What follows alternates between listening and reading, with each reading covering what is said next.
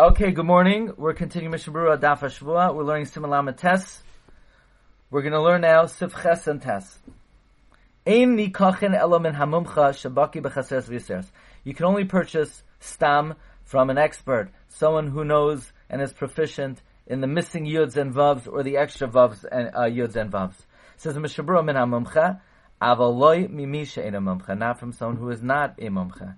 Afal levadkan. You say, what's the big deal? I'll buy it, and I'll check it. If it's good, great. If it's not good, uh, then I won't use it. Why, why, do I have to buy it from a mumcha? I, I, need to check it well, but why do I have to purchase it from a mumcha? Mumcha, no. We're afraid that once you buy, you may be lazy in checking it.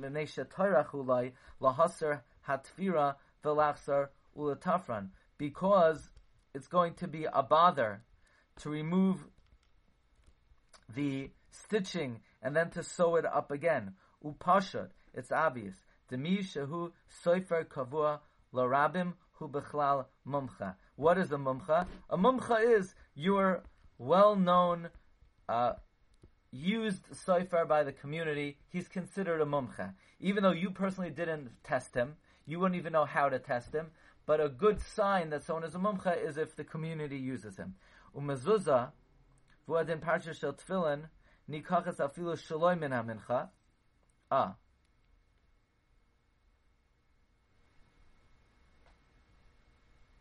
A mezuzah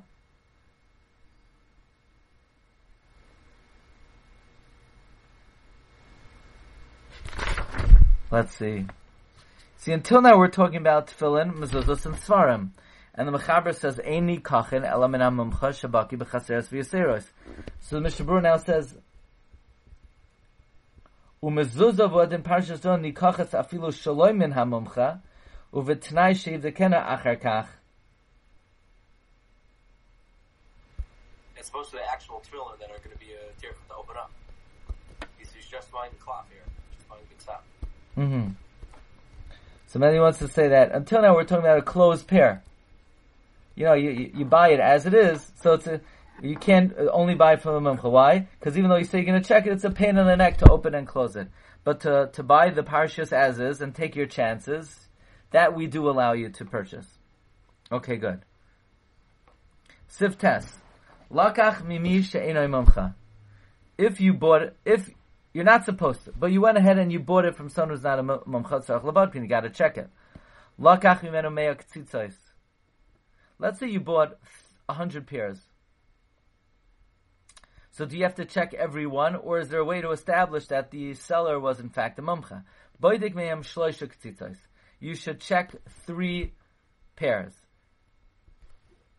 Uh, three individual boxes. Shtayim take two shel rosh, v'achar shel yad, or oishtam rosh. In mitzon ksherim, huchzik zeh ha'ish. This person has a chazaka, v'harei kulam ksherim, you could assume they're all kosher, Ve'in hashar tzarch b'dika. The rest don't need to be checked.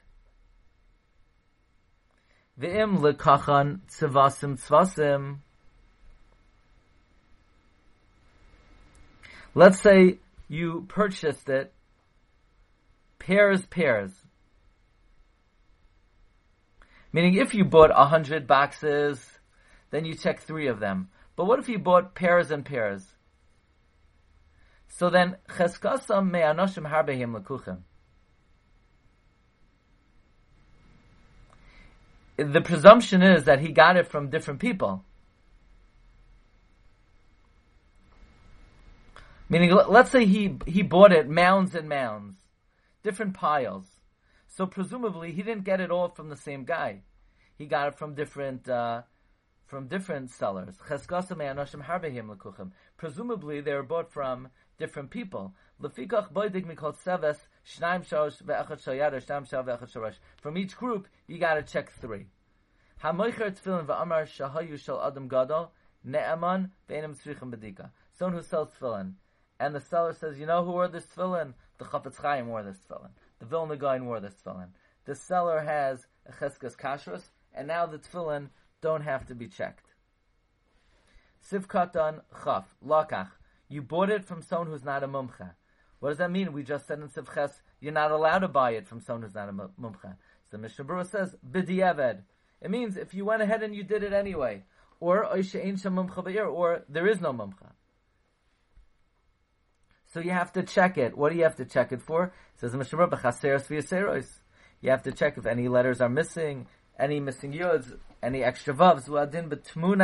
You have to check whether the letters are formulated properly.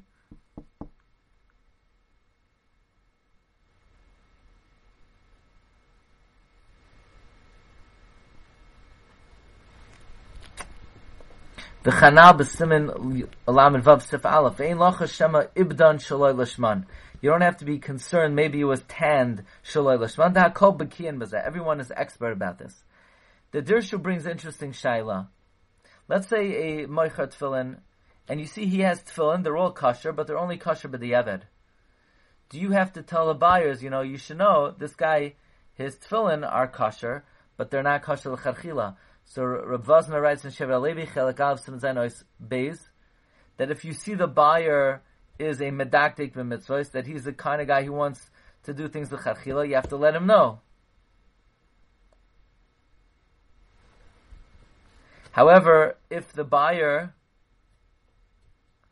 Actually, Rav is talking about where the buyer himself knows he has a pair of tefillin that is not kosher lecharchila. Does he have to tell does the seller have to tell the buyer? So it depends what kind of buyer it is. If the buyer is uh, somebody who's medaktik b'mitzvahs, then it's a mekach tos if he doesn't tell him. If he's the guy, kind of guy who's not looking to be medaktik mitzvahs, it would not be mekach tos. Okay. Ve'in hashar. Sivkatan chaf. The rest don't need sheksavan ba'atzmai. The case where all you need to do is check three, and that's good enough, is where the seller says he wrote it himself, or he says he bought from one guy. Then you could assume that the guy who he says he got it from wrote it all himself, because they're all in one pile. Now, what if the seller says that this tefillin comes from an Adam Gadol? adinim amar memumcha. Or if, let's say, a seller says, I got it from uh, a world famous moicher uh, stam, Neman. Why? The Eidachanam Bisurin. The Dirshu brings a woman who sells tefillin, he brings from the Afike Maginim, has ne'amanos to say that it belonged to an Adam Gadol.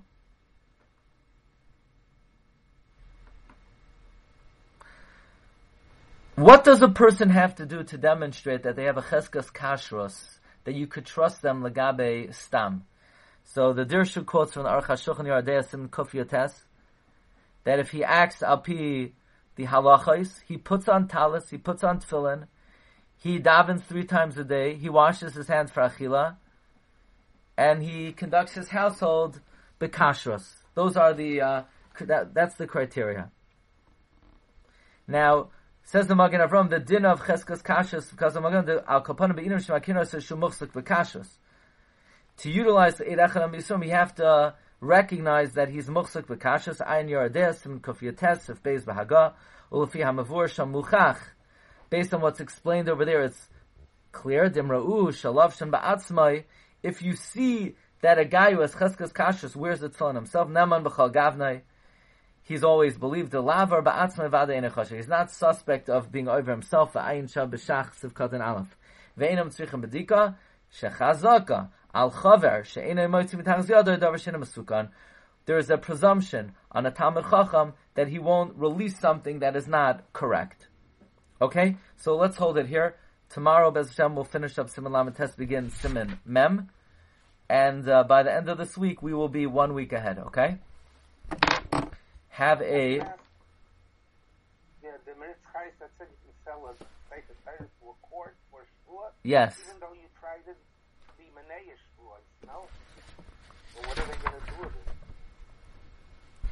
It's a secular court, and if they have to make a Jew swear, um, they're going to get it. They, I mean, they need it. They, that, that's how, that's their procedure. So the question is, could you sell it to them?